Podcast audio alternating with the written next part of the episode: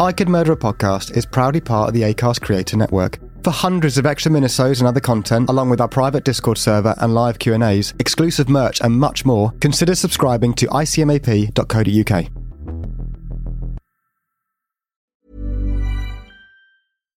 Here's a cool fact.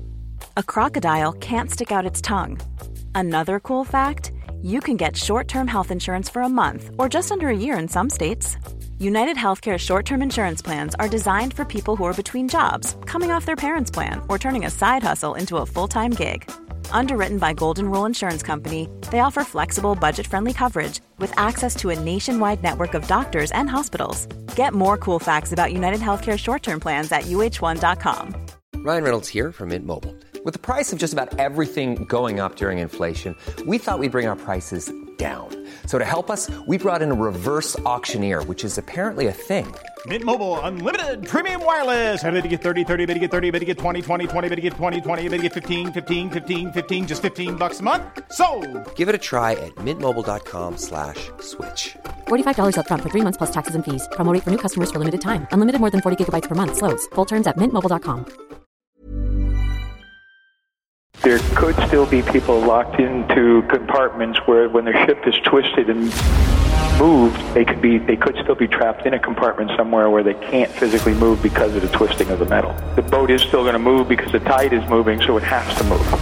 But on top of that, if you think of the fact that inside of that ship, all the electrical system's gone, as the water's moving around, the initial few hundred feet minimum going in, there's no visibility. I think there was probably one thought in most people's heads who, who are on board, which is simply one word, Titanic. I mean, that's the obvious kind of thought, the image that comes to mind when you look at it, especially when you get up close and just see how big it is.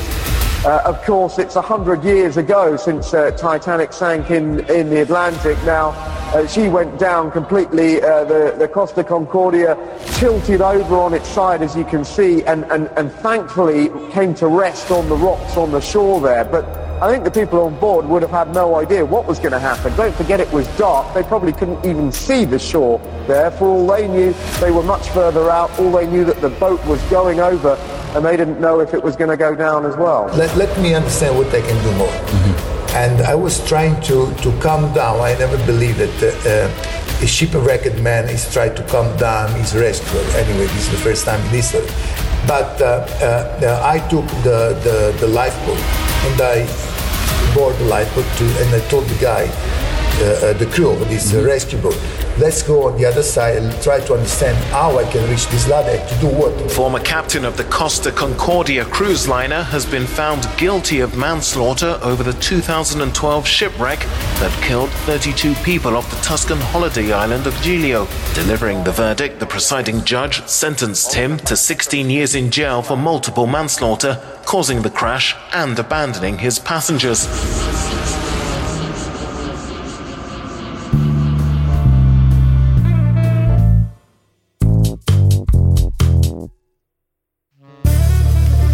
Hello and welcome to I Could Murder a Podcast, Series eight, Episode number five. Oh, what's that? In the distance, I can see something. Ben! Ben, ahoy! Ahoy, Ben! How are you doing? Let me on, let me on. Let me get, get out what? of these wet clothes. I'm drenched. Ben, you're on dry land. There's yellow. Someone threw a water bomb. On your trousers, all over specifically? Me. Well, it got a yellow water bomb? No, oh, and face. Goodness. It oh. smells, smells really... Drink more water. Anyway, how are you doing, man? Yeah, very well, thank you. Very well. It's good to be back. Um, as you as you know, this is a, this this week is a case I've been pushing for for a while. Um, so uh, yeah, it's uh, it's an interesting one. Super excited to be here. But yeah, I'll dry off uh, while I throw over to see how our magical producer, producer Dan, is doing. Hello there. I am actually bubbling away with anticipation for today's case because although I'm terrified by the ocean, literally terrified, mm. I'm fascinated Same. by it as well. Um, fascinated by Titanic. I was fascinated by the Titan submersible that went pop. Um, Bit soon. So, and I'm just really looking forward to today's case. But just to be clear, the Titan uh, submersible catastrophe uh, is very, very sad. I could see you being very pensive on the poop deck earlier on, Dan, and I thought, Thank you. I'll give you a bit of time to yourself there. Brilliant. Um, But anyway, um, Pugwash, you've been keen to do this for a while, Ben. Not sure about Pugwash. so, sorry. Uh, that's all right. Um, but no. It's this one where you've been pushing, so uh, um, treading water, going, guys, can we do this case? So we've let you we've let you finally do it. Yeah. Um, no pressure on it, obviously, because... Yeah. So, but I just, I'm excited for you to have your day. Your day Thank in the sun. You. Yeah, this is a case I initially tried to use to sway uh, the audience vote uh, in the last series. Didn't really catch as many votes as I was hoping for, so I've just decided to force it um, into the series this one. We've got we've got eighteen episodes, haven't we, this series? Yeah, so there yeah, we're yeah. bound to be, you know, I was bound to find a spot somewhere. Um, but this, yeah, this is a case all the same, full of scandal, drama, controversy, arrogance, uh, and all of it could have been, like many or some maritime Uh, disasters that I'm aware of. I love that word. Um, could have been avoided, very preventable. Uh, and here's a quick question for you, Ben, just to put you sure. um, just to put you on your on your feet, make sure you know you're, you're alive and you're well. Yeah. Is this a crime? Um. Uh, well, I mean, people have been charged and put in prison as a result mm. of uh, this action. Lives have been taken as a result of these actions. Um, so, and the corners that were cut, uh, as we'll go into. That, yes, yeah, absolutely a crime. A maritime crime. A maricrime. Maricrime. Chimariquai. Yeah. Um, yes, we're going to get into it. It's a very interesting case, very interesting time. Um, I didn't know a great deal about it before we, we did the research for this case. I knew, obviously, Ben was yagging on about it for quite a while, but I look into it and it is an interesting one. Interesting to teach producer Dan all about it. I'm sure a lot of our listeners won't know much about it either. Maybe there'll be some. Who knows? We might have a whole gaggle of maritime experts. And if, they, if we do, I'm sure they're going to come for us with any pronunciations on mis, misquotes. What are you doing? A pun? A hull gang of maritime experts? Because it's no. ship's hull. No, I didn't. No. Just whole. Yeah. Yeah, yeah, yeah. It's fine. We'll work on it. We'll work on it. Sure. Yeah. Um, but no, that really. Sure. Yeah. Got you. Seashore. Yeah. Got you. Sea. Um, Tide. Uh, but yeah, no, I think as Dan said, uh, Dan, the, the recent news of obviously the, the Titan submersible, that has kind of, I mean, that's kind of captivated my attention when really should have been researching for the uh, for the podcast. Didn't work, yeah, yeah, yeah, exactly, yeah. But it's it's it's fascinating. I find the ocean both fascinating and terrifying. That's what I said.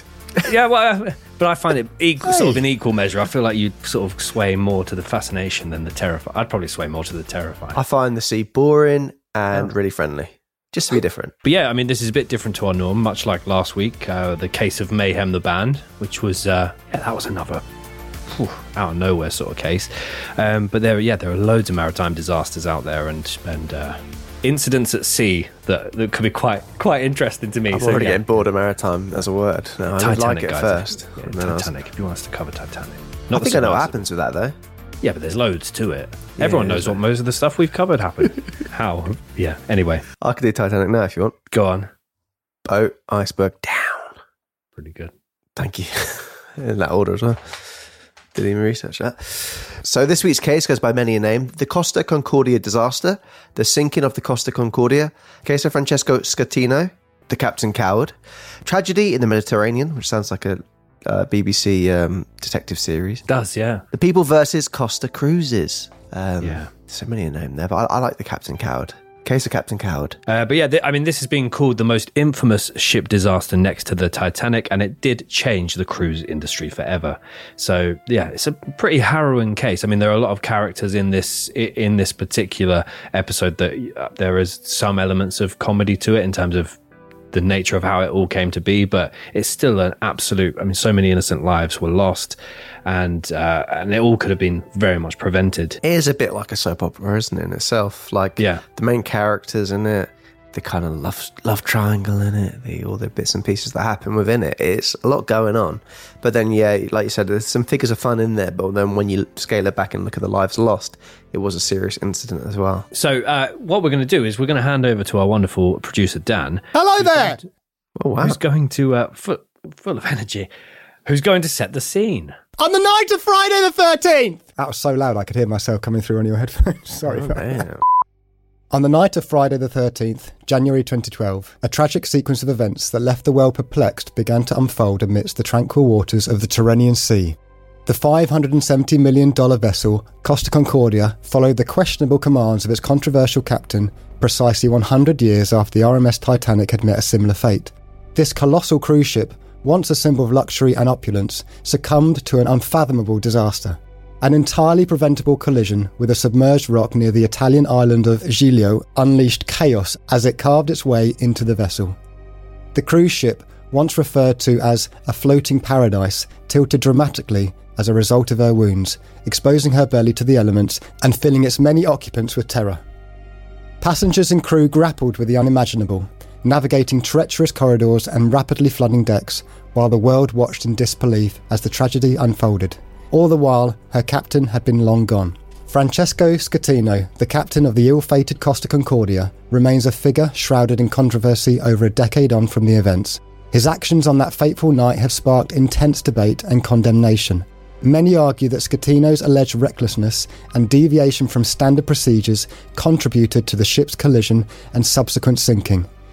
Critics point to his ill-advised decision to manoeuvre the vessel far too close to Giglio Island, endangering both passengers and crew.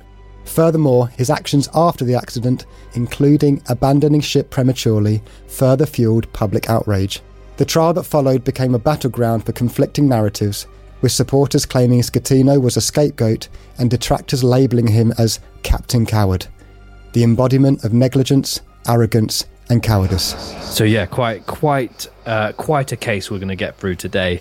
Um, what we're going to do is go on to discuss the construction and vital statistics of the uh, Costa Concordia. Stats. For fans of stats out there, um, you know, uh, we're gonna we're gonna go through a bunch for you uh, before moving on to a background of the captain at the centre of today's case, and then diving into a detailed timeline of events and the aftermath of the disaster. Um, I thought straight away of your favourite film, Tom, Life Aquatic, in that mm. really nice scene where, if we were still a, a video format of the episode, uh, let me tell you about my boat, and that nice little transition. Yeah, but that's lovely, that, yeah. that would have been a nightmare for, for a video editor. So we're audio only. That would have been that would have been very nice. Yeah, see love that, that yeah. scene. Lovely little, uh, lovely little a lot, scene. Lot, a lot to this boat as well, so it would have taken hours. It would be a lot of... The art department would be very, very cross and heavily under work. Not a phrase. Not a phrase ever said. But yeah, this... I mean, just some of the things that uh, Dan so elegantly read just then. five hundred seventy million dollars vessel. Mm-hmm. Fucking hell. A lot of money. That is a lot of money. Um, and even just the kind of things where, you know, we're going to go into it, but one hundred years after the Titanic, ooh, spooky. Friday, Friday the thirteenth, thirteenth spooky. Lots of little spooky quinky dinks, Dan. Mm. I know Dan likes a little quinky dink. I love a quinky dink. Wake up with a hard quinky dink in the morning, don't you, Dan?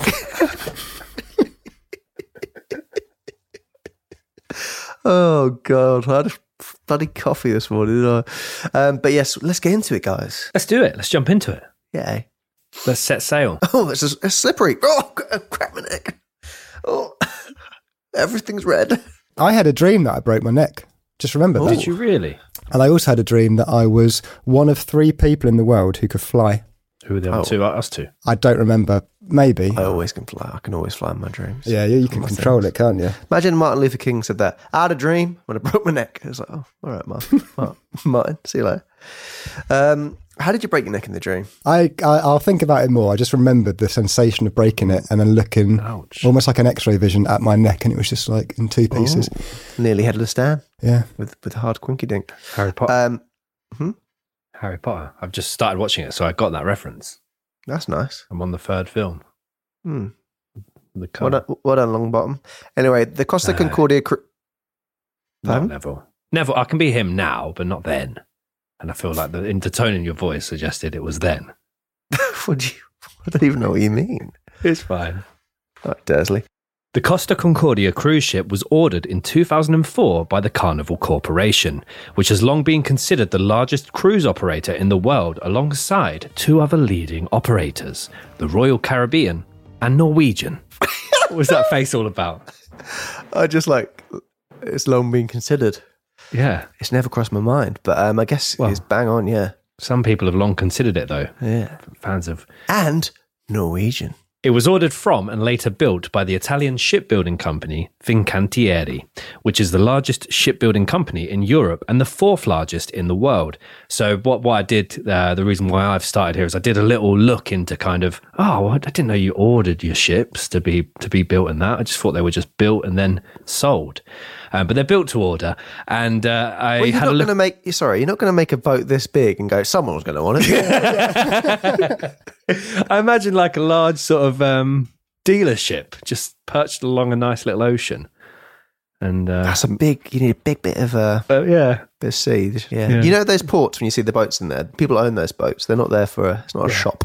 All right, mate. So anyway. I did do a little look into cruise ship ordering because I found that interesting, which took me to cruise industry news dot com. Um, and you can literally look at the cruise ship order book. And the order book itself basically shows you detailed lists of all confirmed cruise ship new build orders globally. I think it's a five-year kind of forecast of ships all being built, and it says who the uh, who the cruise line operator will be, the cost of build, the year of anticipated launch, uh, the yard that it's being built in, the capacity, all sorts. And I immediately clocked that there's one being completed in a couple of months by Swan Hellenic, and the vessel is called Diana. It's got to be excited there. But anyway... Yeah, you did. From this site alone, you can see just how huge uh, Carnival Corporation and Fincantieri are, um, because they are all over this order book. So they're c- continually having these large vessels built. Are they trying to build one as big as or bigger than? Uh, oh, certainly, yeah. There are some some huge vessels being uh, ordered. Bigger than the Concordia? Yeah, yeah, yeah. Some okay. big boys, yeah. I, I've never fancied a cruise. It's no, never been something that I mean, sort of appealed to me. The Costa Concordia was built in the Fincantieri Sestri Ponente yards in Genoa, Italy, uh, yard number six one two two. Keel of the Costa Concordia was laid on July second, two thousand four, shortly after the order. It was constructed for Costa Crociere, an Italian cruise line and subsidiary of the Carnival Corporation. The Costa Concordia belonged to what is referred to as the Concordia class of cruise ships. So we had a little look at this as well, and the word Concordia is a name of Latin origin. Quote, the Costa Concordia was a testament to human ingenuity, showcasing the wonders of modern maritime technology. The sheer scale of Costa Concordia was awe-inspiring. It was a floating city that promised an unforgettable experience, which... It kind of delivered in a way. It, it did deliver. So as Tom mentioned, Concordia is a name of Latin origin, and Concordia is the Roman goddess of harmony and peace. And apparently this name was chosen for the ship to express the wish for, quote, continuing harmony, unity, and peace between European nations. The Concordia class of cruise ships also included the Costa Serena, the Costa Pacifica, and the Costa Favolosa, the Concordia being the first of its class. The Concordia had a gross tonnage of approximately one hundred fourteen thousand five hundred tons and had a length of nine hundred fifty-two feet. That's a big boy. There's a picture of it. Like the the first thing I did was, how big was it compared to the Titanic? And it dwarfs the uh, the Titanic. So yeah, nine hundred fifty-two feet, and that, that's big, isn't it? It's long. Yeah, it's long. Um, and big, long and big. The ship cost, as Dan mentioned at the start of the episode, five hundred seventy million dollars to build, and it was delivered to Costa two years after it was ordered. Cold coffee, isn't it? Oh, I was going to say something, something similar. Oh, I see his eyes light up. Oh. On the thirtieth of June, two thousand six. Uh, so basically, uh, Con- So basically, con- as long so, it.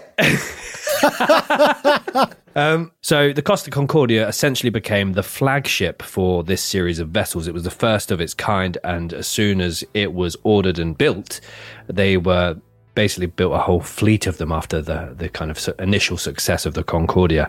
The Carnival Company wanted to be able to offer, quote, the finest levels of luxury imaginable to its customers.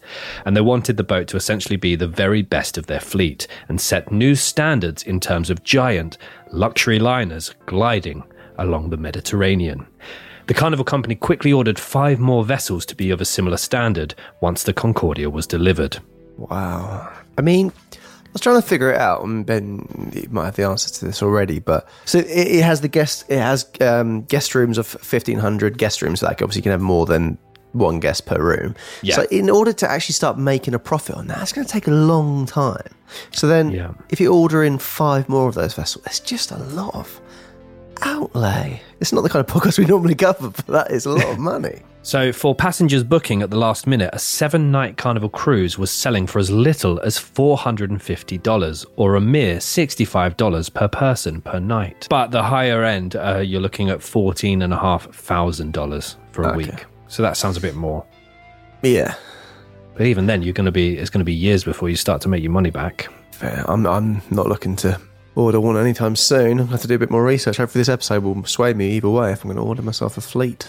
So disaster aside, one of the big focus points of the ship was its lavish internal appearance um, and an endless array of amenities, which, to be fair, like that is the big selling point of, of, of one of these ships. It is like the uh, the casino, the different restaurants, the, the swimming pool outside, which is always weird thinking...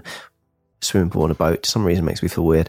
And um, yeah, it's got a lot, lots and lots going on inside it. The interior design of the Costa Concordia was characterised by a contemporary and luxurious style. It features numerous public spaces, including five restaurants, thirteen bars, lounges, a theatre, a casino, and multiple sports facilities. The ship aimed to provide a wide range of entertainment options and amenities for its passengers. I was just looking online. Apparently tickets account for sixty-two percent of total revenue. This is for like Norwegian, for example. And then the rest, thirty-eight percent, uh, are onboard purchases.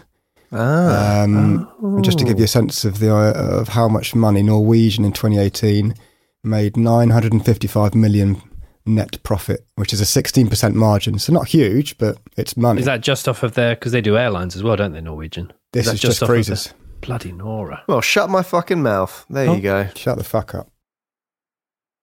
No, bear, we'll get a fleet. Um, but that's, yeah, I mean, the five restaurants and you've got almost four thousand uh, customers. Mm. Sort of slim. Maybe it's a big old seating area. But yeah, if you're out at sea for a long time, you get bored, wouldn't you? Five different, uh, different meal a night, a week night. Yeah, you have an Italian, you probably have a, another Italian doing different kinds of uh, yeah. like pizza and stuff. And then round the corner from that, what's that? I don't know, Italian. Fuck's sake. Um, maybe she's brought sandwiches on. And according to the brochure, the Costa Concordia was a masterpiece of engineering, a floating paradise that redefined luxury at sea. With its sleek design and opulent interiors, the Costa Concordia embodied elegance and extravagance. Aboard the Costa Concordia, guests were treated to world-class amenities, fine dining, and a multitude of entertainment options. On top of this, Costa Concordia had, at the time, one of the world's largest exercise facility areas at sea, which was called the Samsara Spa. And this basically went over two different stories, and it was a sixty-five thousand square foot fitness centre. And this is where Tom was kind of referring to all the different swimming pools and things like that. So this fitness centre, not only did it have... Uh, four swimming pools. It also had two gyms, a thalassotherapy pool, a sauna, what's that? A Turkish...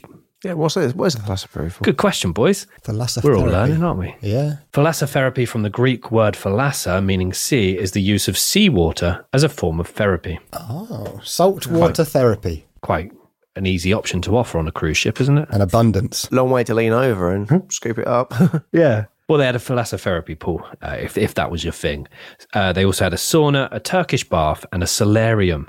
Uh, the ship also, as we mentioned, had four swimming pools, two of which had retractable roofs. Um, one of them had, you know, you see sometimes on those giant cruise ships, you see like the sort of slip and slide, curly slides, uh, water park on, on water type thing. Yeah, there's a curly slide. Yeah, so it had one of those at the back for the kids. Uh, it had five jacuzzis, uh, five spas, and on one of the big swimming pools, it also had a movie theatre, like a, a movie theatre by the uh, by the pool, floating like the lazy river kind of ring, uh, looking. At the, yeah. Ooh, I am warming know? to the idea of a cruise now.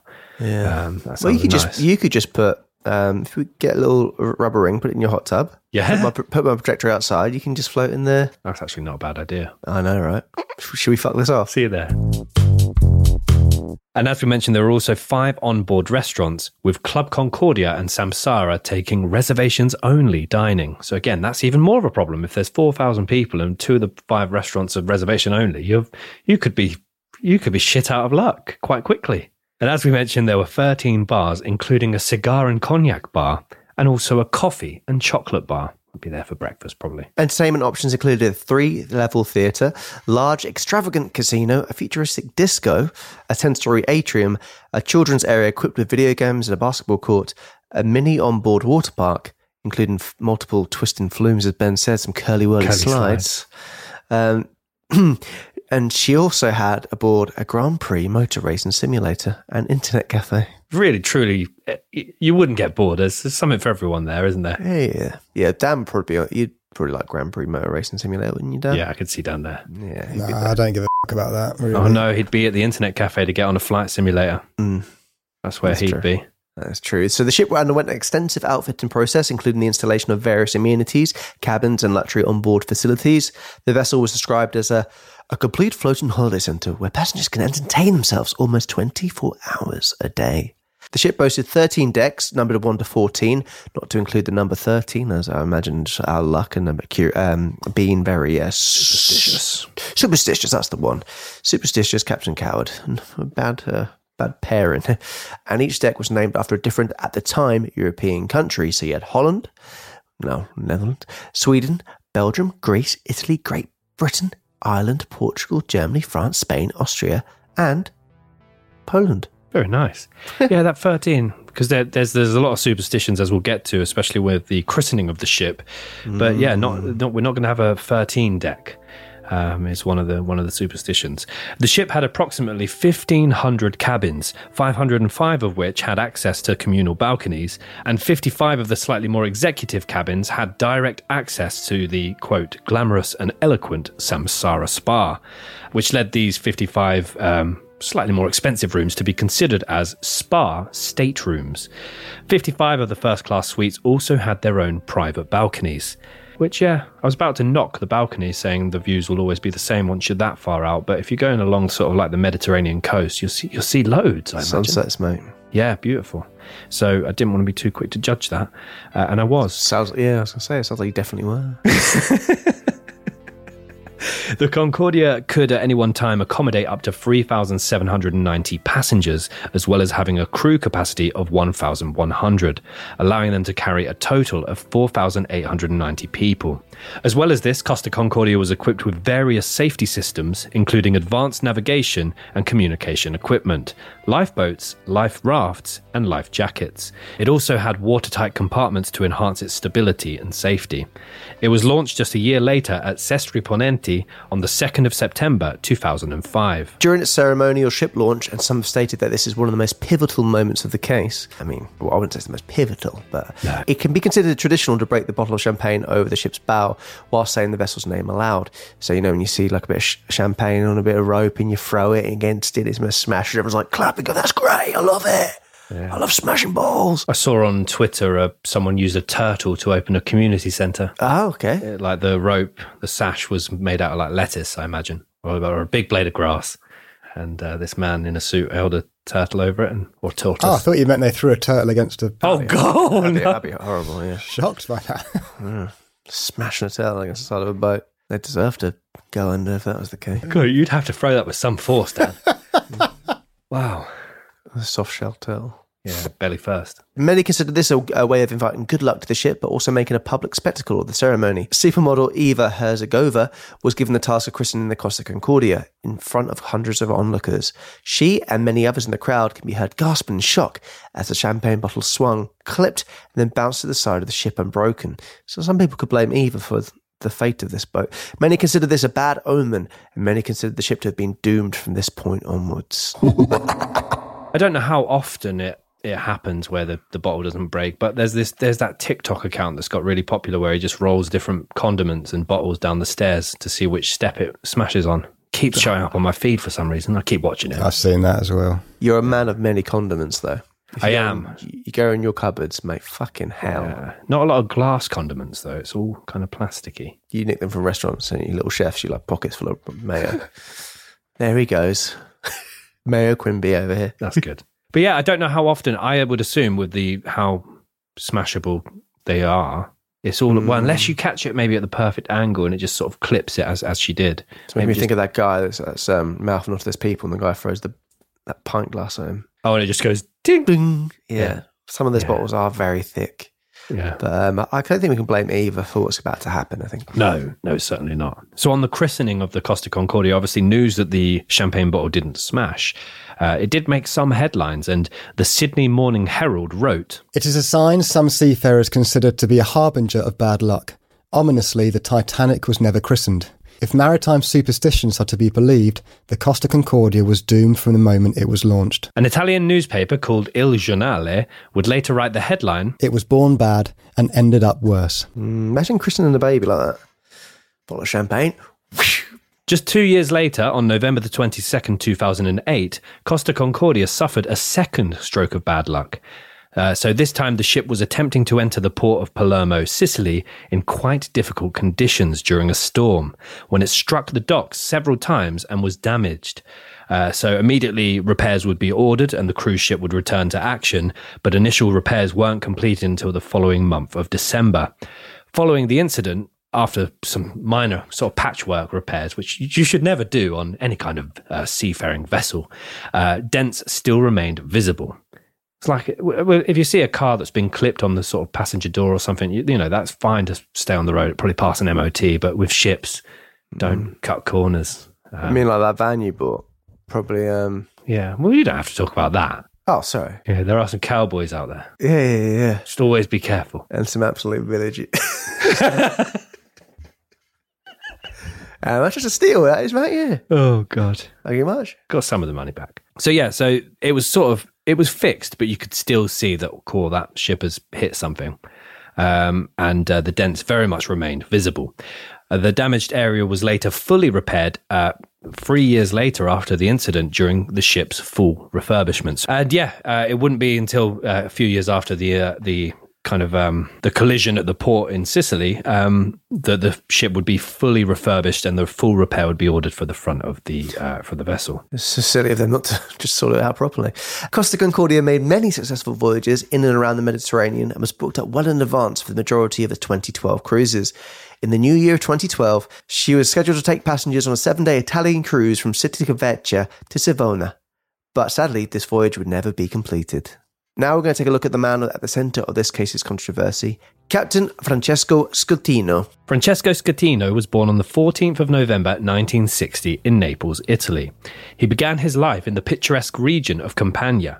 Growing up in a coastal town and in a family of seafarers, he quickly developed a deep fascination for the sea and the ships that sailed upon it. Schettino's childhood was filled with a sense of adventure and a yearning to explore beyond the shores of his small community. As a young boy, many of the male role models in his life would be out at sea for extensive periods of time, and as a result, Schettino would spend countless hours by the waterfront watching ships come and go, dreaming of one day commanding a vessel of his own.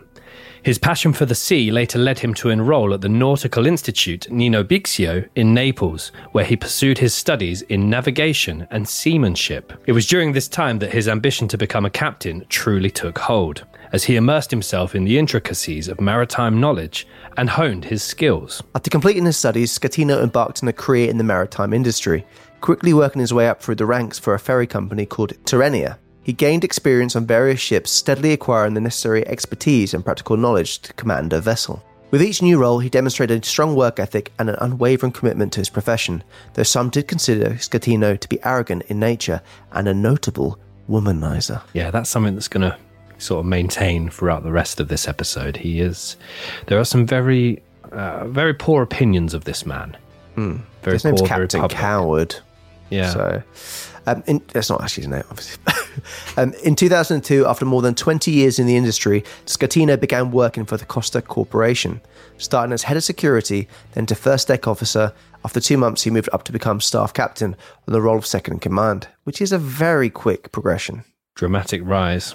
Schettino's career reached a significant milestone when, just four years later, he was appointed as the captain of the Costa Concordia, a luxurious cruise ship that epitomised opulence and grandeur.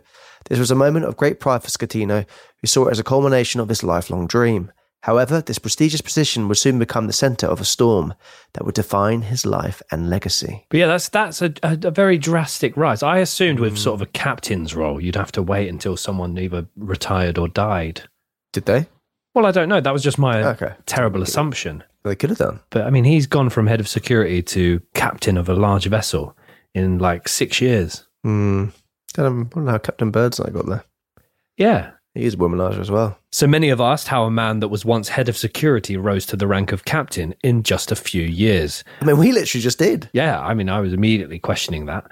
Um, yeah. So as well as the uh, the port collision uh, with the Concordia in Palermo, Sicily, he was also responsible for a collision in two thousand ten when he was captaining another ship, uh, and this time he came into port far too fast and ended up grounding slightly or running aground slightly at the port in Vernon, Germany. Despite these two significant collisions, no further action was taken, and Schettino remained captain of the Concordia. This was a decision that would come back to haunt them on Friday the thirteenth, a hundred years after the Titanic met its ill-advised demise. And it is here that we move to the timeline of the Costa Concordia disaster. Ryan Reynolds here from Mint Mobile. With the price of just about everything going up during inflation, we thought we'd bring our prices down. So to help us, we brought in a reverse auctioneer, which is apparently a thing. Mint Mobile Unlimited Premium Wireless. How to get thirty, thirty, how to get thirty, how to get twenty, twenty, twenty, how to get twenty, twenty, how to get fifteen, fifteen, fifteen, fifteen, just fifteen bucks a month? Sold! Give it a try at mintmobile.com slash switch. forty-five dollars up front for three months plus taxes and fees. Promo rate for new customers for limited time. Unlimited more than forty gigabytes per month. Slows full terms at mint mobile dot com.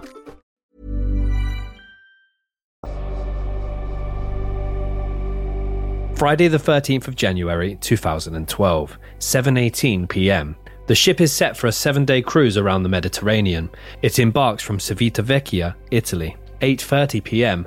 Over three thousand passengers are enjoying their dinner whilst being entertained by the ship's onboard crew. At nine p.m, the captain, Francesco Schettino, is talking to guests while they enjoy their dinner. So a big part about him is apparently he had a reputation for enjoying to mingle, particularly around the first class section of his uh, of his uh, guests. Bit of a showman. Very much a showman, yeah. I imagine he's the type of guy that was like, oh, do you want to go on the steering wheel? You know, that type of thing. Come back with me and I'll I'll show you the steering wheel and that sort of thing. Um I've, I imagine. Um, but yeah, he was mingling. He was down in the sort of one of the five restaurants and sort of talking to his guests and just enjoying the night, really. nine forty p.m, Schettino has finished mingling with his guests and makes his way back to the bridge for a dinner with his mistress. Yeah, so a bridge, also known as a pilot house or a wheel house, is a room or a platform of a ship from which the ship can be commanded. Uh, so when a ship is underway or en route, the bridge is manned by an officer of the watch, typically aided by seamen acting as a lookout. So the bridge, um, it's, it's long enough so you can see both sides of the ship as well. So um, when they're kind of navigating their way, they can go to both sides, see over the edge to make sure that, you know, their spatial awareness, basically. We know, all know what it's like when you rent a different car size to what you used to, don't we? And you get a bit close to the side, you curb, you're like, what's going on here? But the bridge would basically alleviate that problem.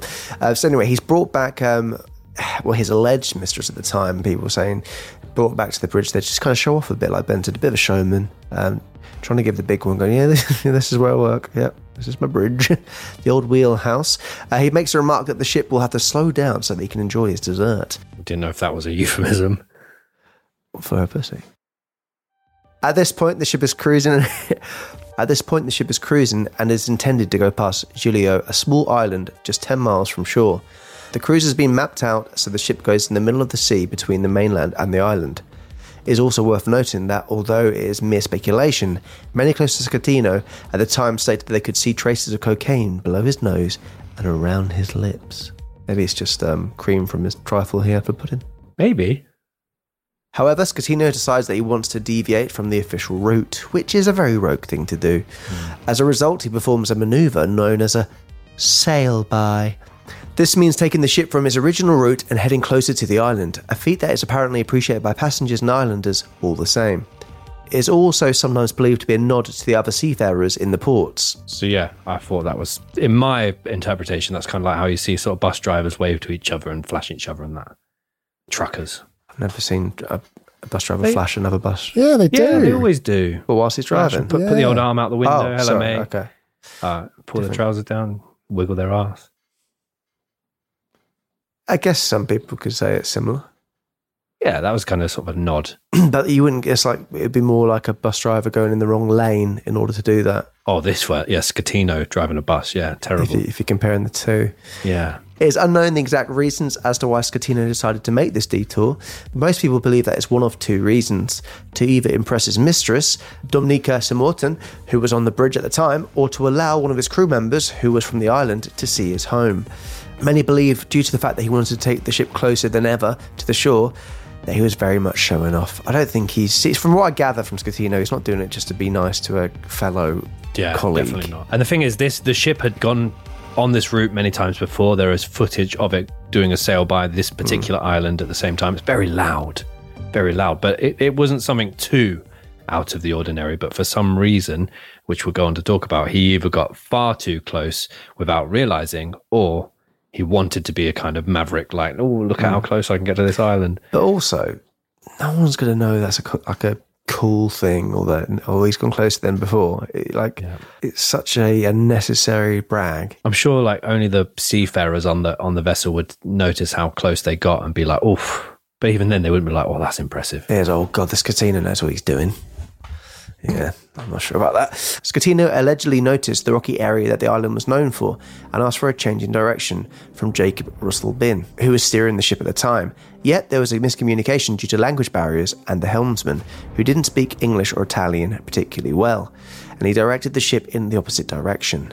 So although Schettino was making a remark about slowing down so he could enjoy his dessert, he very much went the opposite of this and demanded that they go at seventeen knots to do the sail-by, which is a considerably speedy um, speed to do that, and one that would prove to be a very bad idea. Yeah, especially especially as conditions were so... Well, it was the middle of the night, pitch black, can't really see the depth of the, the ocean um, outside of the ship either, even from the bridge, so...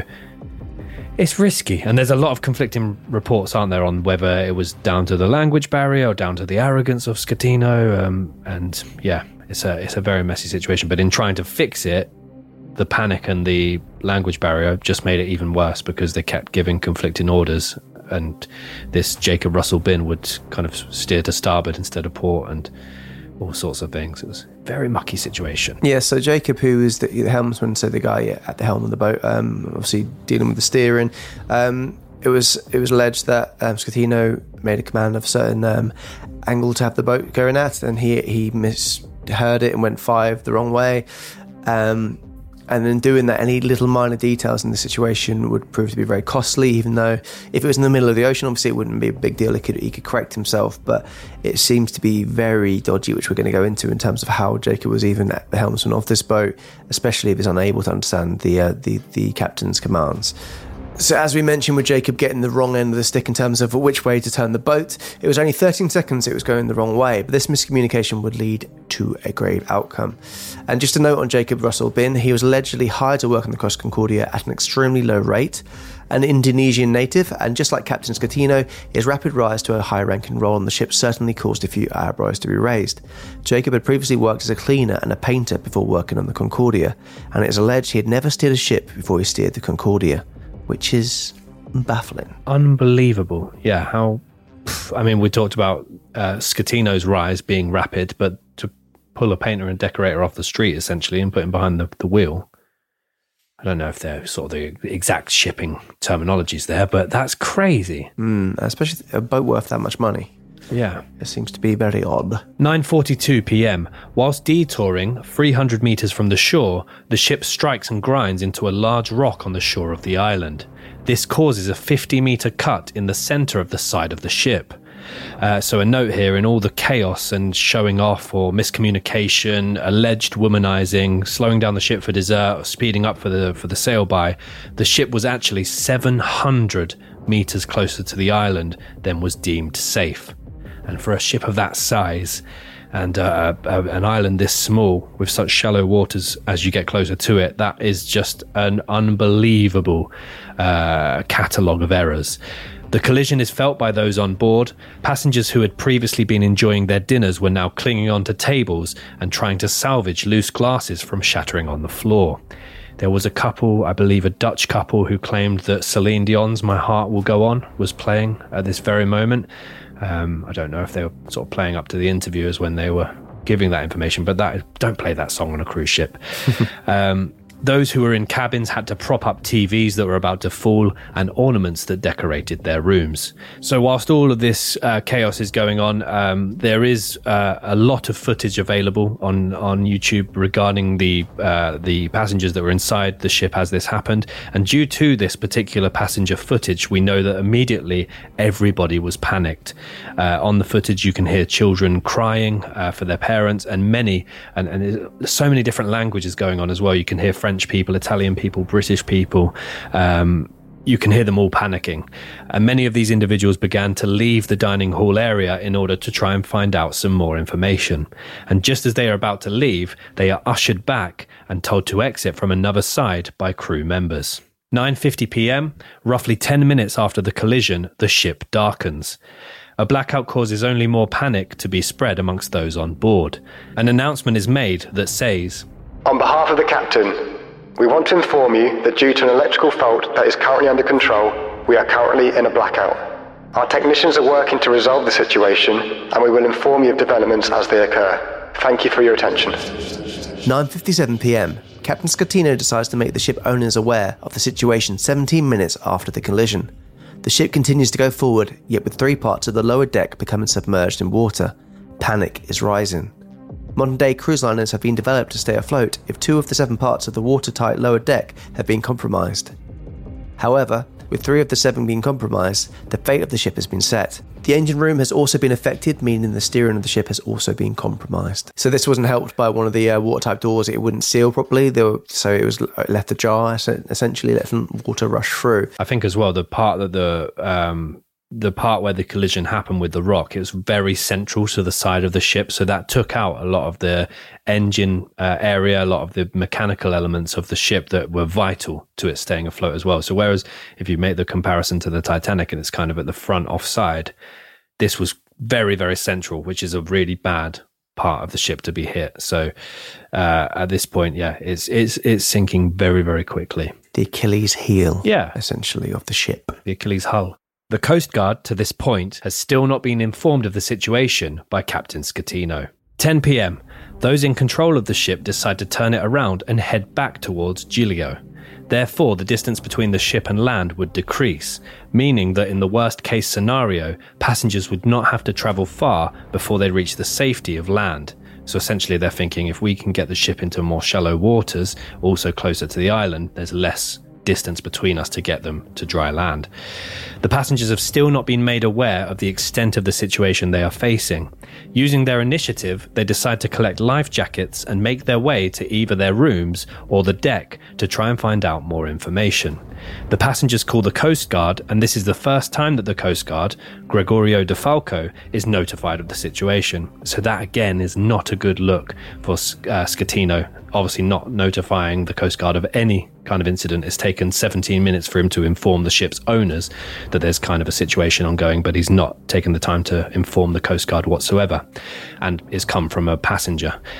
Fortunately for the captain, crew, and all that survived, a large and continuous gust of wind pushes the Concordia closer to the island of Giglio, where it is able to rest on a shelf of the ocean floor. So there are a lot of graphics of this as well. Essentially, it was perched before a very, very deep, vast body of water, and if it had not been for that gust of wind and the unusually strong currents, it could the, the ship could have sunk completely. Um, so they were very much saved, not by the quick thinking of this experienced captain, but they were they were saved by nature. ten ten p.m. Passengers make their way to deck four. It is here that they are told, "We have a message from our captain.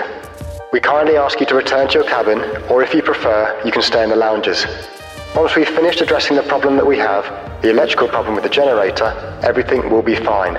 This is why we have these emergency lights. Everything is under control."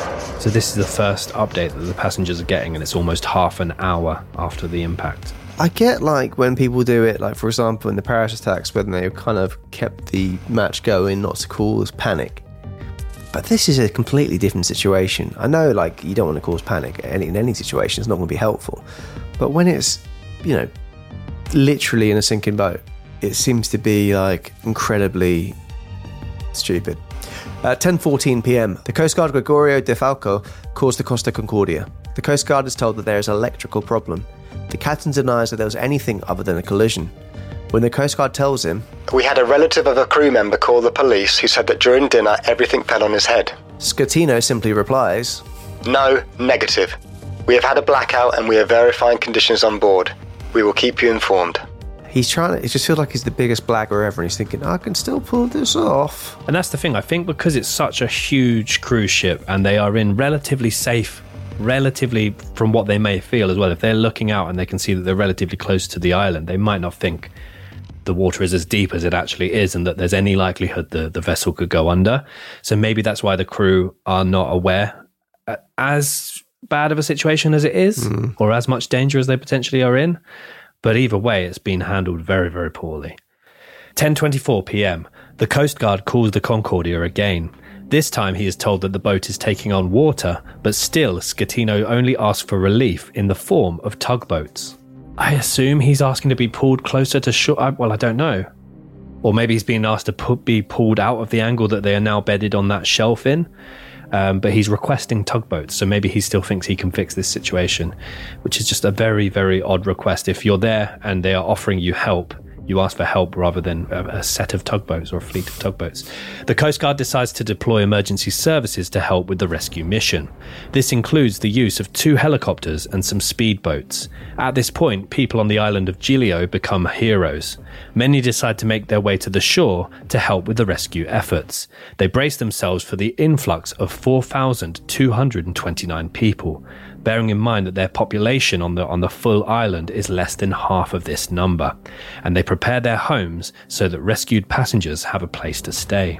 So yeah, the quick thinking of the locals here. It's, it is a very small island, and again, I, I would assume if I was on the ship and not aware of the the, the the full extent of the circumstances, I'd probably think, well, I'm close to, I'm close to a small island, I'm close to land. I don't think it could be that deep down there. But when you see the graphic of the shelf that the the Concordia ended up resting on, if it hadn't been for that wind, the, it was sort of twice as deep as the ship. So yeah, scary, scary set of situations. Yeah. And this to all happen in the middle of the night as well. And it's a, you know, there's like a party atmosphere inside the ship, loads of colour, loads of lights and sounds going on. You can imagine that when people really start to panic and realise what's going on, all these different people speaking different languages. And, and the I think the emergency tannoy as well was giving an English update, Italian update, French update, Spanish update. So it was a very serious situation. At ten thirty-nine p.m, the first emergency services arrive at the ship. ten forty-two p.m, the ship is now at a twenty degree angle. A general emergency tannoy is heard on board. This consists of seven short beeps and one long one. Once this has been heard, the dancers that had previously been entertaining the guests on board were now expected to carry out a roll call. Passengers are in floods of terror at this point. Many head to the lifeboat deck, which is on deck four. As they are waiting for announcements, they are told, "Ladies and gentlemen, your attention please. The situation is under control. Please remain calm. At this time, please proceed to your muster station. They are located outside on deck four. Please remain calm. The situation is under control." As this announcement is made, children continue to cry with only the comfort of their parents' arms. At ten forty-eight p.m, the ship comes to a halt on a rock bed. This causes the ship to tilt even more. There's terrifying footage as well of the lifeboats kind of being lowered down a bit whilst the ship is moving and tilting, and there's just the shaking of the lifeboats, and it's yeah. absolutely terrifying. ten fifty-eight p.m, the announcement to abandon ship is finally made. Two rescue helicopters are called into action by the Coast Guard. However, it is estimated they are fifty minutes away from the sinking ship. Announcements are continuing to be made telling passengers to keep calm, whilst mothers are asking men to carry the children to safety. Lifeboats start to be dispatched. Janice Donoff makes it onto a lifeboat. She is a newlywed celebrating her marriage on the Costa Concordia. All the lifeboats on the ship were able to be lowered into the sea at a maximum angle of twenty degrees. The Concordia was past this angle by the time Janice was lowered into the sea. As a result, crew members began to use oars to create distance between the lifeboat and the ship. As the boat continued to be lowered, it hit the side of the balcony. She and her husband, as well as the other passengers occupying this lifeboat, were asked to return back onto the sinking ship. Yeah, so basically as this, as the ship has now sort of been pushed into this shelf, bed of rocks, whatever you want to call it, it's now starting to angle, and that made uh, lifeboats on one side even more difficult. On the opposite side, if you can imagine that being more exposed to, to the air rather than the water, they're, tr- they're just not going to drop, are they, the, the lifeboats? So that made for a pretty horrific situation there. On the starboard side of the Concordia, passengers are stopped from getting onto lifeboats as there is no space left.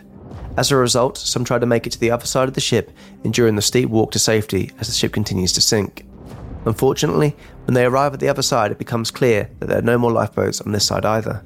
At this point, one passenger commented that he began to think about the excellent life he had had with his wife. Passengers began to call their family members and tell them about the situation and to tell them they loved them.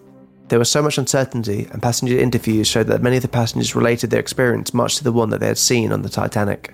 eleven fifteen p.m, the first lifeboat makes it to the island of Giglio.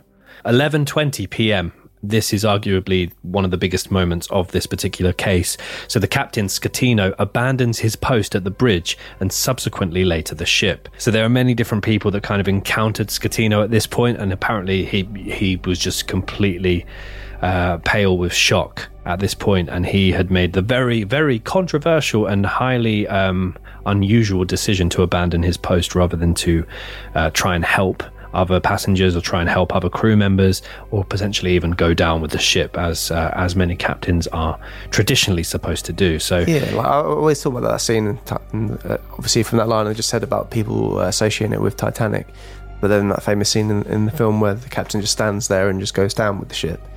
This guy is the complete opposite Um, of that kind of character. Captain Coward very much fits the bill here. Yeah, so talking about, you know, how captain's behaviour and whether or not it's illegal and things like that, I was thinking, well, that's a, it's not terrific not to go down with the ship, and I thought it's time for some Tommy's Trivia. Tommy's Trivia! Baby, it's my new favourite part. It's terrific!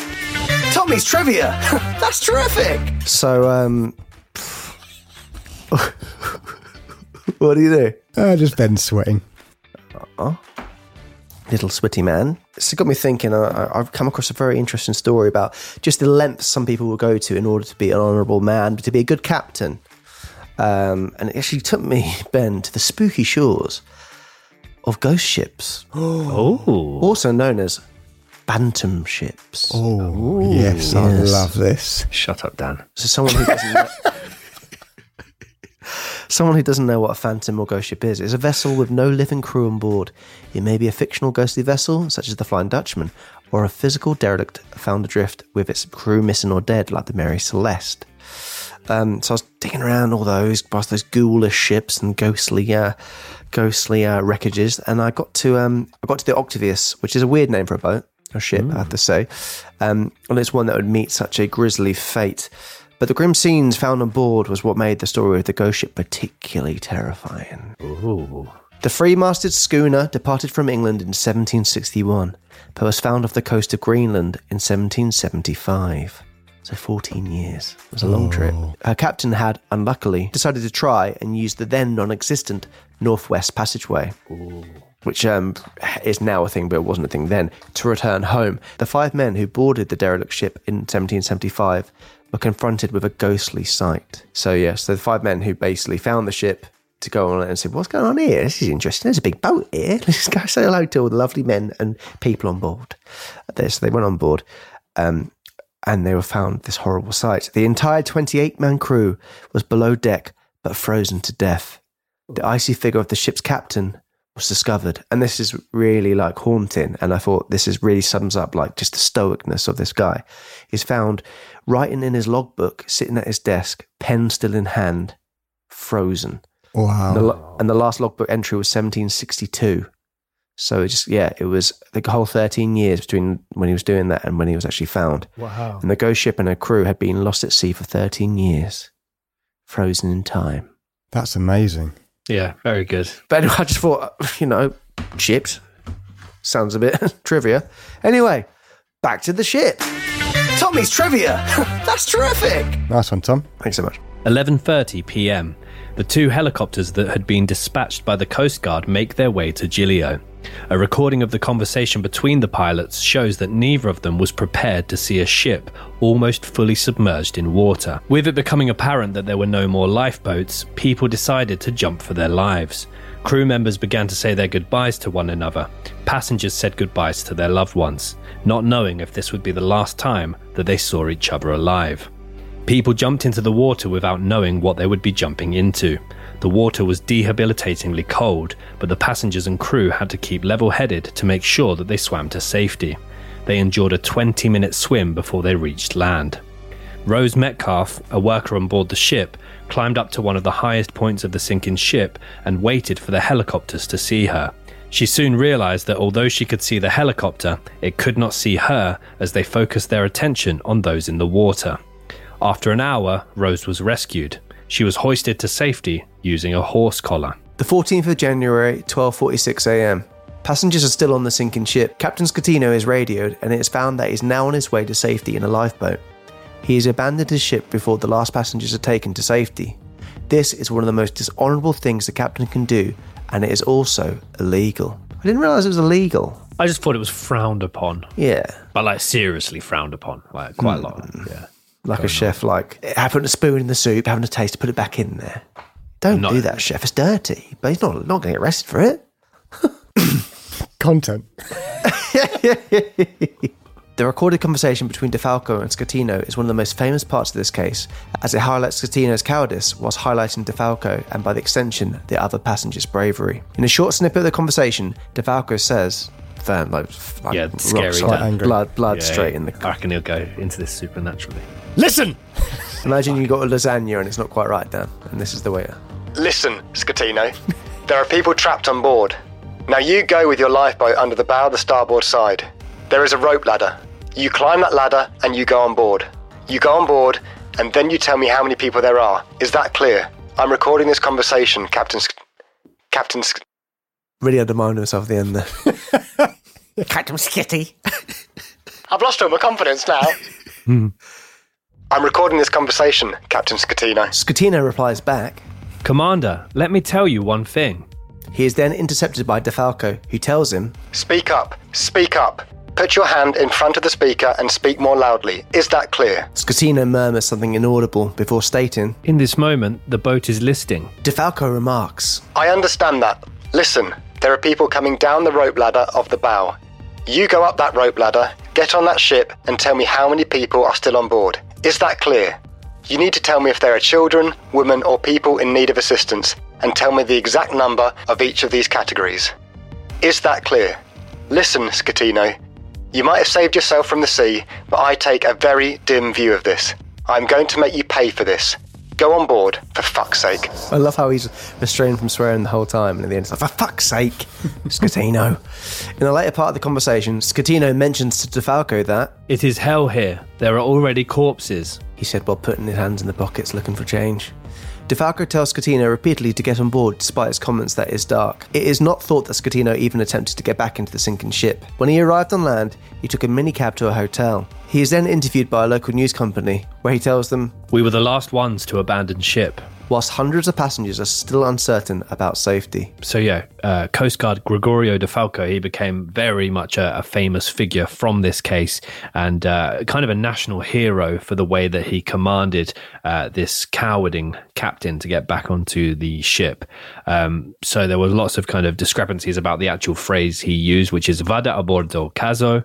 Caso, some people took as meaning damn it, but it actually refers to a man's private parts. So vada a bordo caso would mean get on board dick or get on board prick. Uh, either way, uh, he was very clear in what he wanted Schettino to do. So now um, we're going to do a transcript where it actually happened between De Falco and Schettino. Um, it's going back a little bit in time in the in the evening, but this is where they kind of really come to loggerheads in terms of what's going on. Yeah, and you'll hear how firm De Falco has been and how he's kind of smelling a rat with Schettino. And it's really interesting to see how this all played out. This is De Falco speaking from Livorno. Am I speaking with the commander? Yes, good evening, Commander De Falco. Please tell me your name. I'm Commander Schettino, Commander. Schettino? Listen, Schettino. There are people trapped on board. Now you go with your boat under the prow of the starboard side. There is a pilot ladder. You will climb that ladder and go on board. You go on board, and then you will tell me how many people there are. Is that clear? I'm recording this conversation, Commander Schettino. Commander, let me tell you one thing. Speak up! Put your hand in front of the microphone and speak more loudly. Is that clear? I, in this moment, the boat is tipping. I understand that. Listen, there are people coming down the pilot ladder of the prow. You go up that pilot ladder, get on that ship, and tell me how many people are still on board and what they need. Is that clear? You need to tell me if there are children, women, or people in need of assistance. And tell me the exact number of each of these categories. Is that clear? Listen, Schettino. Perhaps you have saved yourself from the sea, but I'm going to make you look very bad.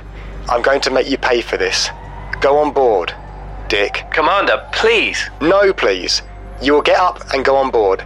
They're telling me that on board there are still... I'm here with the rescue boats. I am here. I am not going anywhere. I am here. What are you doing, Commander? I am I am here to coordinate the rescue. What are you coordinating there? Get on board. Coordinate the rescue from aboard the ship. Are you refusing? No, I'm I'm not refusing. Are you refusing to go aboard, Commander? Can you tell me the reason why you're not going? I, I am not going because the other lifeboat is stopped. You go aboard. It is an order. Don't make any more excuses. You declared abandon ship. Now I am in charge. You go on board. Is that clear? Do you hear me? Go, and call me when you are aboard. My air rescue crew is there. Where are your rescuers? My air rescue is on the prow. Go. There are already bodies, Schettino. How many bodies are there? I don't know. I have heard of one. You are the one who has to tell me how many there are. Christ! But do you realise it is dark here, and we can't see anything? And so what? You want to go home, Schettino? It is dark, and you want to go home? Get on that prow of the boat using the pilot ladder and tell me what can be done, how many people there are, and what their needs are. Now! I am I am with my second in command. So both of you go up then. You and your second go on board now. Is that clear? Commander, I, I want to go on board, but it is simply that the other boat here, there are there are other rescuers. It has stopped and is waiting. It has been an hour that you've been telling me the same thing. Now, go on board. Go on board, and then tell me immediately how many people there are there. Go immediately.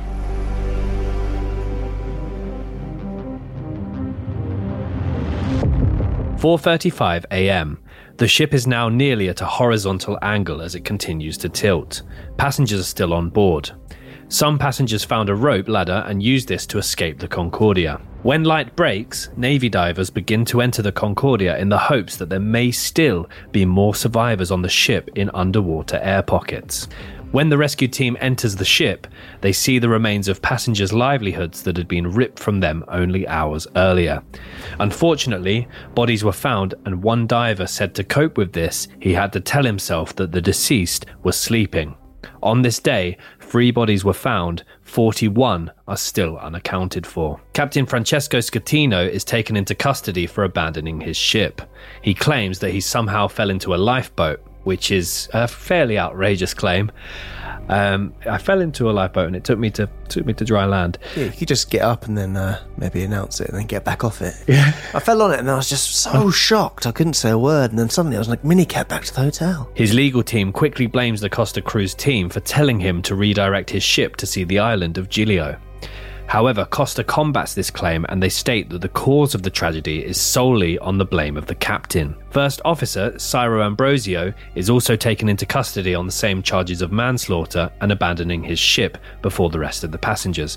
They also found the uh, individual that we mentioned at the helm at the time of the collision, Jacob Russell Bin, so the, uh, the Indonesian native who was at the helm at the time of the collision. They found him hiding in a nearby farmhouse on the island. Oh. Uh, which was, yeah, interesting. Cower in the cowshed. Uh, yeah, I think, I think, I don't know what the translation is for that, but I'm sure I heard something like that.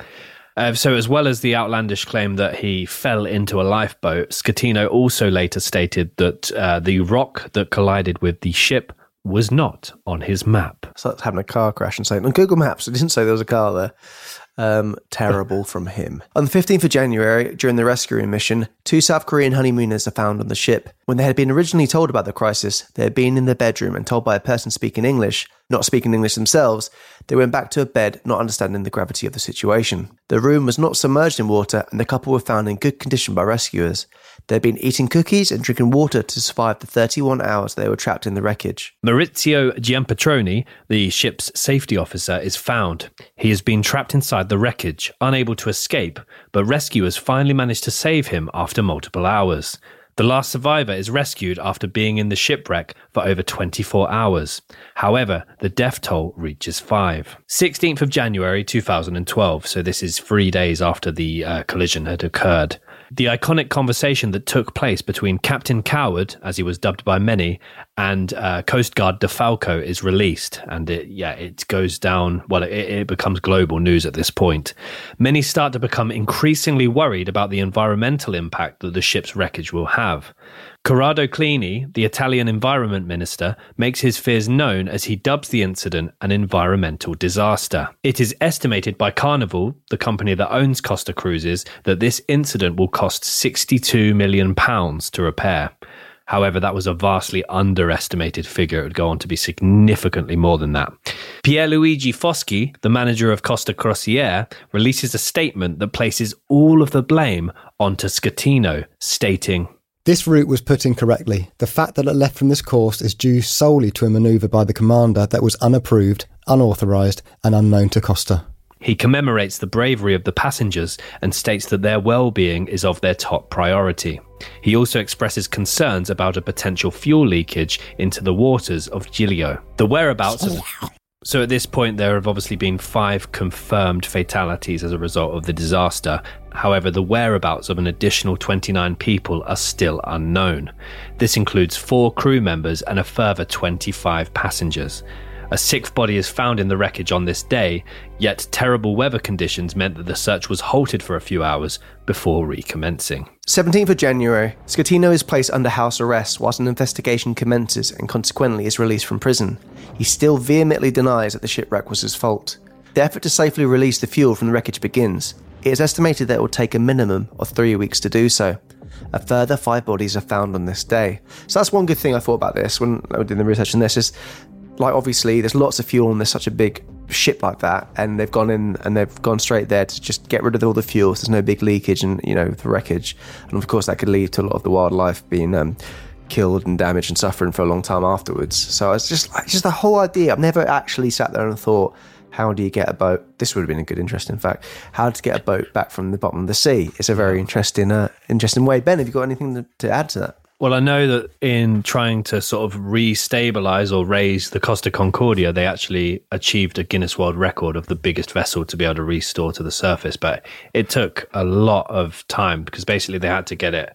They managed to get it upright, but then to get it again at water level or above water level, sorry, it was an absolute mission. It's like lift, lifting the sofa around a sticky corner on, on the stairway, isn't it? You can get it up there, but you can't get it there. Like, how am I going to get around there? It's a bit... wanna, yeah, you know what I mean? Pivot. Oh, you're such a Gunther.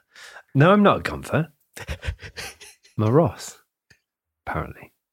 Painfully a Ross, I think that's probably yeah. fair. But yeah, um, and the amount of money, we'll probably get onto it, I'm sure, but the amount of money as well to salvage it, staggering. Yeah. On the thirty-first of January, despite their best efforts, the search comes to a close. Two passengers are still missing, but eighteen days after the crash, it is presumed that they are dead. This disaster took thirty-two lives. So a lot of people, the people that sadly passed away from this were either unable to swim or they thought they were maybe swimming away, but when the boat was going under a bit, it kind of sucked them back in towards the boat. Obviously, we mentioned before the temperature of the sea was, it wasn't, um, you know, Titanic levels, but it was cold and it'd be a shock to the body. A lot of people would struggle, take the breath away from them when they jump in the water as well. And other people just being in certain parts of the boat were unable to get free in time. So thirty-two people, as we said, like, you can laugh at Schettino being a bit of a figure of fun here, but there's thirty-two people lost their lives. Um, yeah. And you probably would say from the just the sheer quantity of people on there, over four thousand people, it's not... I think for how badly they responded to it initially, like the Coast Guard, not the Harbour Master, Coast Guard not even being informed, and Schettino trying to cover it up and say, no, just send a tugboat, we'll be fine. I'm mm. going to jump onto this uh, raft and get out of here.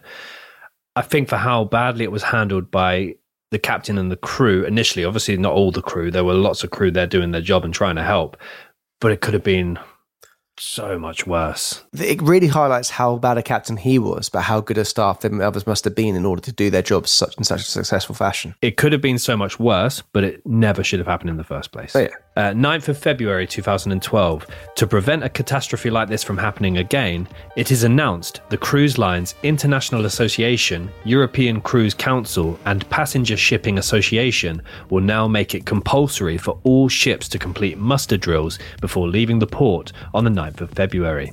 Work to remove the oil from the ship commenced. The ship became surrounded by oil booms and workers removed over two thousand tons of oil from the wreckage. two thousand tons. Mm. twenty-first of April two thousand twelve, Titan Salvage, uh, it's not the same company, is granted permission to remove the wreckage. Titan Salvage is a marine salvage and wreck removal company. On the seventh of September two thousand twelve, black box recordings of the disaster are leaked. These recordings are catastrophic for Schettino, who still at this stage is trying to plead his innocence and saying that he did everything he could and he, he left at the last moment. On the black box recordings, he can be heard saying, "Madonna, what have I done?" As well as, "So, are we really going down?" So that was the timeline of the Costa Concordia disaster. We're now going to move on to a bit of aftermath. In July twenty thirteen, five crew members pleaded guilty to the charges they face, including manslaughter. All received sentences of less than three years. Two officers, the helmsman, the head of cabin service, and the head of the crisis team were found guilty of the charges of multiple manslaughter, negligence, and shipwreck. Being guilty of shipwreck is an interesting phrase. Yeah. What are you in for, our petty theft, you? Shipwreck. What? I'm guilty of shipwreck, baby. I did think that shipwrecks, uh, as well as now knowing that there's a, a, a crime for shipwreck, I did think, that's a bit interesting. Go on, Ben! Oh, I needed that. I needed that. In what In what way? Just interesting, okay. Man. Roll the fucking... Roll the fucking tune. Ben Carter's Interesting Facts. Interesting Facts. Interesting Facts. Oh, welcome back, welcome back. Um, I have to say, uh, Tom did really well last week on the uh, Tommy's Trivia's done really well again this week. Tommy really had a sting in his tail last week, and it left me feeling low. Uh, almost as bloody low as Davy Jones's locker, you could say. Some have said that. Um, Davy Jones, just so you know, refers to the patron saint of... Uh, Saint David, uh, who they believe protects good sailors from... This uh, feels very David Brent. Don't worry, you'll be fine. Very be David fine. Print. I need this, I need this, I need this, I need this. Today, we're talking about treasure. Sunken and unclaimed treasure, in fact, of all things. So just like Tom's kind of talked about a, a lost vessel, I'm going to talk to you about another vessel. I'm going to go back a bit further in time for this one. So back to the early fifteen hundreds. Oh, there was a Portuguese ship. Yeah, that's too far, some people have said, but no. Like, I imagine that time being quite sepia in tone. You know what I mean? Yeah, yeah, yeah, yeah. Think of like a classic sort of cartoony pirate ship, and you've got today's ship that we're going to be talking about. Uh, back in the early fifteen hundreds, there was a Portuguese ship that was built called Flor de la Mar, which translates to the flower of the sea. And it operated for nine years, taking passengers and products for trade all across Europe and parts of Africa. At the time, it was highly regarded as the best ship in the world of its class and almost twice the size of most of them. So if you look at pictures of the Flor de la Mar, it looks like an old pirate ship. Despite all the love and uh, bigging up that the ship received, um, it did have a track record of being a little bit leaky, which you don't really want for a ship. However, um, you know, despite that, people were still sort of recommending it. If you need a good ship, you know, hit up the Flor de la Mar. However, you know, it was known to spring Flor a leak every now and again. Yeah, the floor is a bit, yeah. But it was known to you know, spring a leak every now and again, but still they trusted it. So despite multiple warnings from experienced seafarers, the ship continued to embark on a multitude of voyages. And for one particular voyage to Malaysia, uh, the Portuguese king of the time needed as many vessels as possible taking part in this voyage, and uh, you'll see why very soon. Uh, so the Flor de la Mar was a part of the Portuguese armada that led the attack on Malacca, Uh, a little city in Malaysia, and it was part of a fleet of ships that set sail from Portugal under a uh, nobleman named Alfonso de Albuquerque. On January the twentieth, fifteen twelve, he conquered, after sailing on the ship, the city of Malacca, and it became part of the Portuguese Empire. Here's where it gets interesting. Okay. They invaded the Sultan of Malacca's palace, and they stole all of his jewels and all of his gold and all of his you know, riches. They stole it right from within the palace, right? Guess how much they stole from this Sultan of Malacca? Um, this is in fifteen twelve, yeah? fifteen twelve, but in today's value? thirty-two million. Okay, interesting. Dan, any advances on that? six hundred seventy-three million. Wow, okay. Even if we added up both your predictions, it wouldn't make half. Oh. They stole two point six billion dollars from this Sultan. Sultan however, however, Sultan, all right, Sultan of Bling. That's good. Pretty good, yeah. Thank you. Pretty good, but this is my bit. Um, Just trying to make it interesting. I'm trying to help you out. Cheers, mate. However, when returning back to Portugal, the bloody leaky ship started leaking. Oh no! And they encountered treacherous weather and subsequently became lost off the coast of Sumatra. somewhere on the bed of the Indian Ocean. Around four hundred men lost their lives, but nobleman Alfonso de Albuquerque and a few others made it out alive on improvised rafts. The treasure, however, has never been found. Ooh. So there is two point six billion dollars worth of treasure hidden somewhere in the bed of the Indian Ocean. Uh, and it's out there, guys. I reckon the Sultan made a claim and he's like, oh, I'm going to put a little bit of extra on top of what I lost. How much was it? Ah, uh, it's two bill. What? Two, that even, doesn't exist. Just two bill, yeah, two bill. Yeah, yeah, yeah. Closer to three bill. Yeah, actually, you know what? Mm. But yeah, okay. Oh, wow. So the Flor de la Mar still lies undiscovered somewhere on the Indian Ocean floor. Attempts to locate and salvage the shipwreck have been a very big cause of controversy. There are a lot of people out there trying to do it on their, on their own. Portugal, Indonesia and Malaysia all claim to have the rights to salvage it. Um, and it remains the most popular shipwreck in the world, never found. There is a little bit of a law around it. A discoverer that finds a shipwreck, pursuant to the law of fines, is entitled to the full value of the goods that are recovered, which I didn't know. How much gold is currently estimated to be in the ocean? Around twenty million tons of gold has been lost at sea. Uh, how much treasure is down there? Um, it's estimated that altogether in the world's oceans, there are over sixty billion dollars worth of treasure uh, still un, un, uh, un, uh, obtained from the ocean. And the largest monetary treasure haul ever found was from a wreck named the Black Swan, uh, which was five hundred million. Oh, wow. uh, based on seventeen tons of coins that they managed to get just off the coast of Gibraltar. Um, no wonder it's a haven. Um, but there you go, the Flor de la Mar. Brilliant. Sort of, I had to come back strong, mate. I'm sorry. Do you find, mate? I'm not worried. What are you sorry for? I had to come, so I just had to. Nervous just little the image of the ghost, the ghosty the first. It was ghosty, right? But this was sort of ghastly amount of money. But a lot of lot of words for what the, the interesting bit was around it. But no, nah, there's loads of interesting bits. oh, sorry, sorry. Both sorry. good, good team, getting the best out of each other. Good team. Let's jump into some aftermath. Ben Carter's interesting facts. Interesting facts. Many felt that this was appalling for the victims of the Costa Concordia tragedy, especially considering none of these criminals would have actually served time in prison. It was labelled as truly disappointing by Daniele Bocciolini. There will be real justice in the end when we can determine with certainty what the responsibilities of the captain are, as said by prosecutor Francesco Ferruccio. Schettino went on trial that same month. He had previously been denied a plea deal.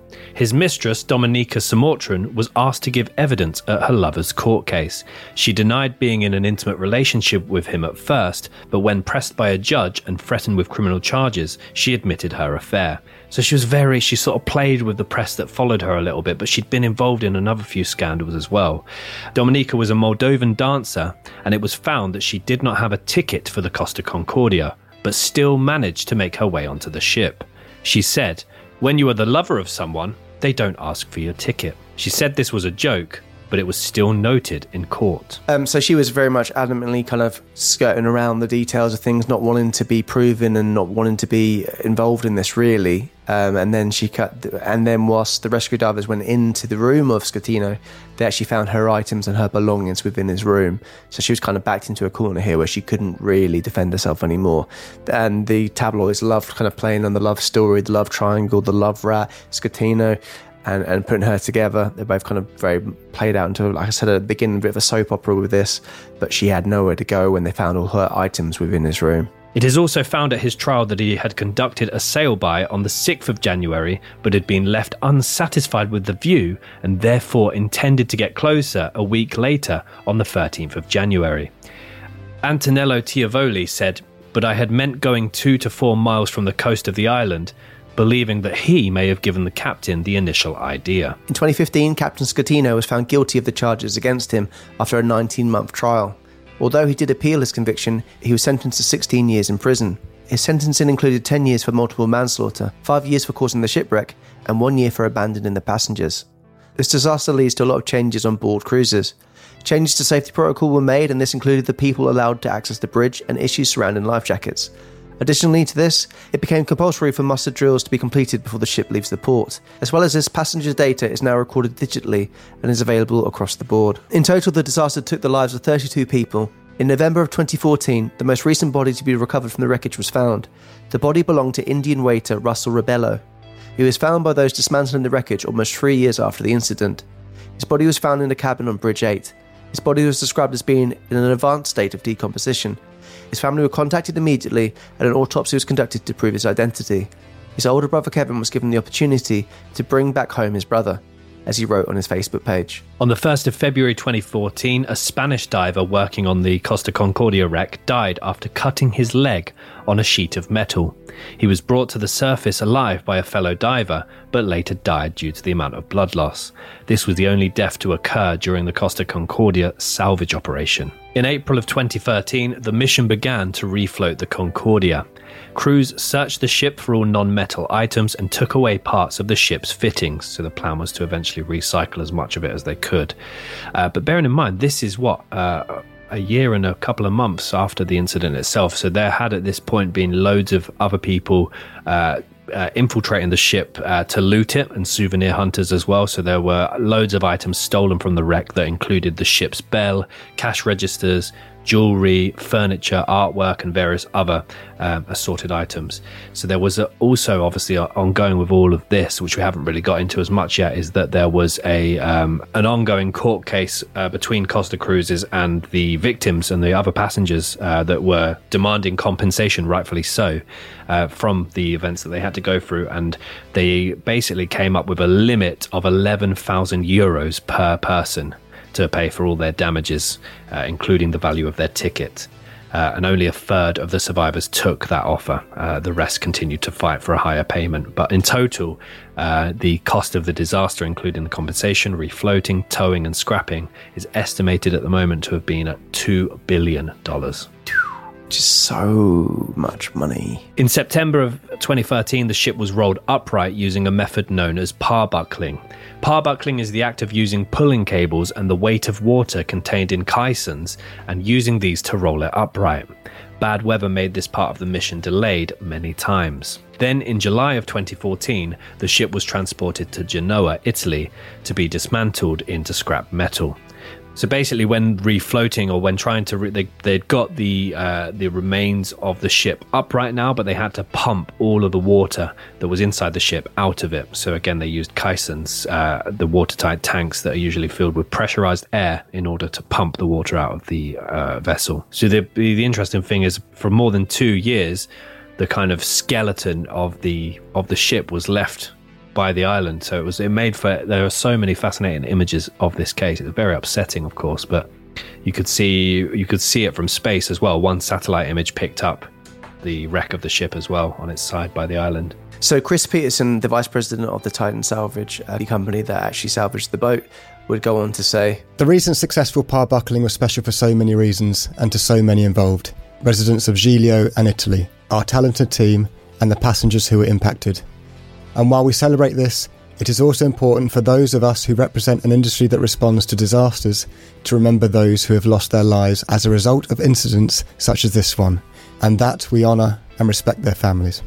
Yeah, you don't think about all the extra people that this would have impacted as well. The rescue divers, the salvage operators, the all of the different people involved in Titan Salvage, all of the families, all of the residents of the island that would have had to, no doubt, see all of this unfold, and, and you know, and they managed to save so many people as well. It's yeah, it is a like, like Tom's mentioned. It's it, it's a it's a case where there are elements that you can kind of there there are kind of caricatures in terms of the the characters in this case, but there's also yeah such a devastating impact on so many different families. Lots of the um things you found online about it, it kind of it's quite light, isn't it? And it kind of doesn't really play on the fact that you know so many lives were lost, but um. Yeah, it's, it's a very interesting one. It's one. It's just one that seems like it's just one stupid, like so easily avoidable. I'm quite surprised by the amount of people that were going to be arrested as well, really. Um, when I kind of think it mainly boils down to um, terrible management in terms of hiring certain people with lack of experience, and then people just essentially having a bit of a pissing contest and making a big yeah. mistake. Uh, Gregorio uh, De Falco, the Coast Guard, obviously got, um, he became a, a household name in Italy after this instance, and they actually did end up making some merchandise for him, which, based on his uh, his phrase, Vada a bordo caso, um, they made a load of T-shirts out of that, and he eventually went into politics, but then he was involved in a scandal I saw, so... Yeah, he, I mean, he. People thought he would go on to go further his career in the Navy. Then his kind of person that was in charge of that part of things would basically kind of put him back into more of an admin role, which uh, people thought maybe they didn't like the fact that he was getting all the limelight. Um, but yeah, a very interesting case. And we hope you guys enjoyed the journey. Um, but yeah, let us know in the comments below what you think of the case. Do you think um, Schettino should have got more time? Do you think it was all just a, it's just a little bit of an accident? Um, I mean, obviously, I don't think there's any any inclination that he did anything on purpose. But in terms of his punishment, do you think it is fair? Um, but yes, a very interesting case indeed. So whilst an ongoing trial was taking place, Schettino published a book uh, which was titled La Veritas Sommerse, which basically portrayed himself as a hero. Um, the book was dedicated to the victims, which was a very controversial thing for him to do as well. And many in the media criticised the book, especially how Schettino was attempting to profit off of the disaster and tried to paint himself in a in a better light. I don't know how he's going to try and come out looking good from this one. Nah, nah, I can't see it at all. Um, so that is the case of the Costa Concordia disaster. Uh, we're going to go into a bit of a uh, look like he's been. I've got one. I've got one, and that's not the one I want, and I would love the audience to help me figure out who the fuck it is that I mean, but I can't find him. All I can do is describe the guy in certain detail, but I've got a very poor version of what I want to do. The audience, yeah, we had a lot sent in for Green River as well, uh, so the audience are usually very good at helping us find people, so if you do know who Tom's referring to, then uh, yeah, uh, hit us up on Twitter, Instagram, Facebook, we're all, all the platforms really. So Tommy, you're going to go first. I'm excited about this. Yeah, as I said, this is the watered-down version of the one I really want. I'll describe the person I want. I'm going to go with Robert Powell from The Detectives. Oh, it's, it's not really the one I, the one I want, but um, uh, but the real person I'm thinking of. There's a guy who plays like a scummy, kind of always a bad guy. He's got like a long, dark brown hair. He's an English actor, and he's very fake tanned and a bit bulbous eyed. But he's always a bad guy in things, and then, mm. I can't for the life of me think who the fuck it is. But yeah. I'm going to have a look now to see if I can find it, but I don't think it is the one. So I, I said to Tom in the build-up that when we were looking for kind of our images for social media for this episode, that, that uh, Schettino gives me very much Italian Michael Scott vibes uh, in so many different ways. So I Googled Italian Michael Scott, expecting that there was maybe a, an Italian version of The Office, but there isn't. But it did pull up Michael Scott having an Italian flag on his desk for Saint Patrick's Day. Uh, which very Michael Scott, and then I thought I'm I'm going to use that as my lookalike, so uh, I'm going to show you now. I mean, it's probably better than mine, to be fair.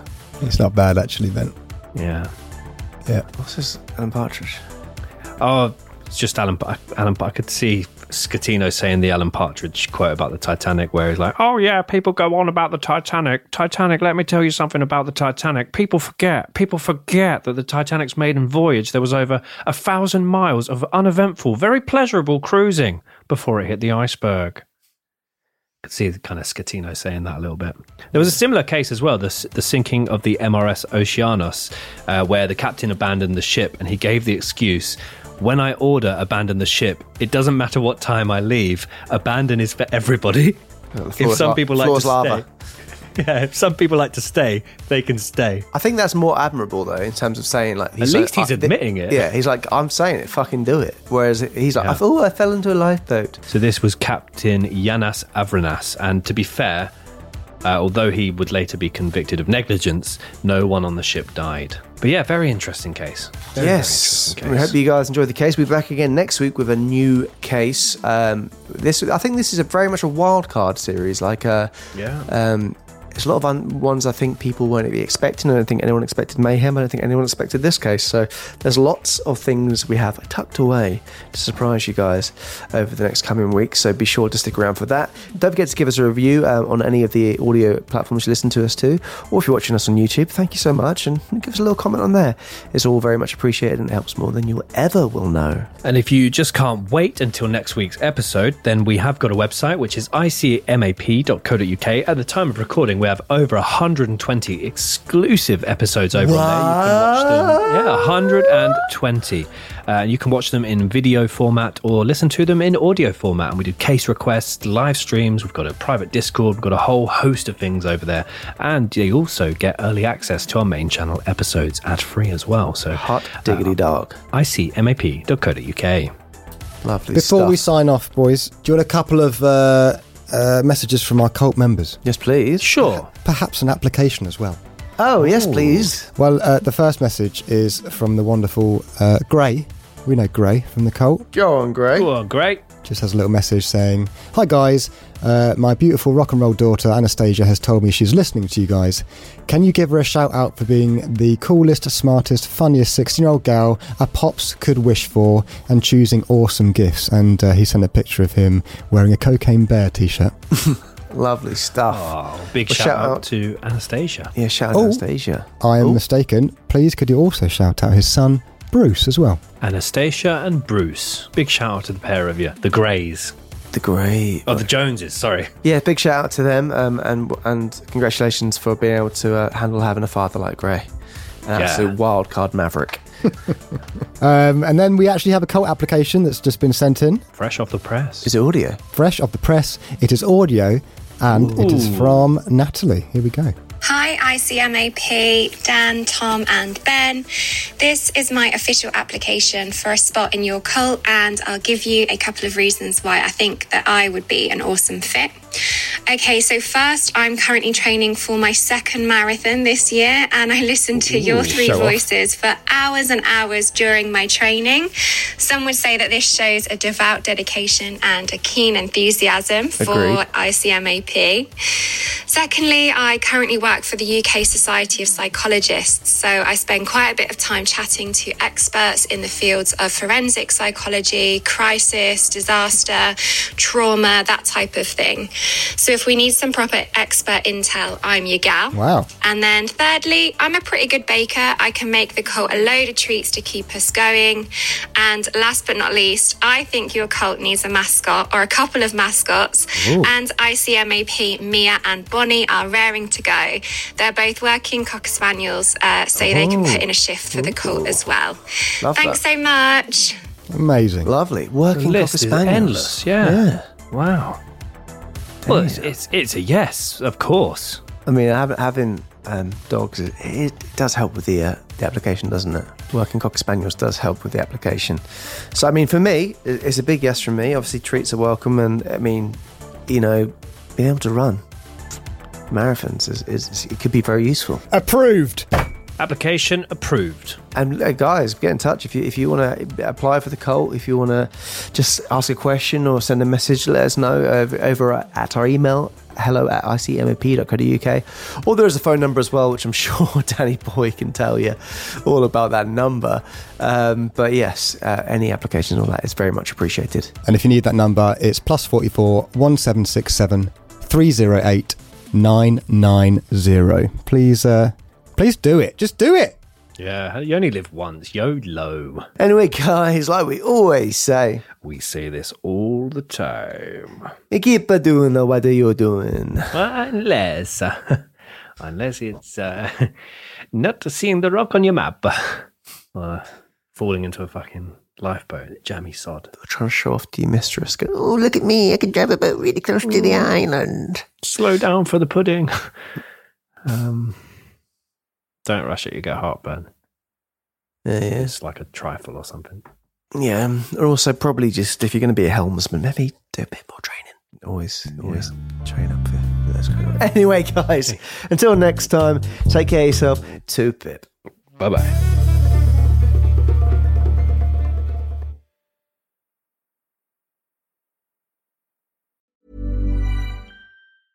Hey, it's Danny Pellegrino from Everything Iconic. Ready to upgrade your style game without blowing your budget? Check out Quince. They've got all the good stuff, shirts and polos, activewear, and fine leather goods, all at fifty to eighty percent less than other high-end brands. And the best part? They're all about safe, ethical, and responsible manufacturing. Get that luxury vibe without the luxury price tag. Hit up quince.com slash upgrade for free shipping and three sixty-five day returns on your next order. That's quince.com slash upgrade. I Could Murder a Podcast is proudly part of the Acast Creator Network. For hundreds of extra minisodes and other content, along with our private Discord server and live Q and A's, exclusive merch and much more, consider subscribing to I C M A P dot co dot U K.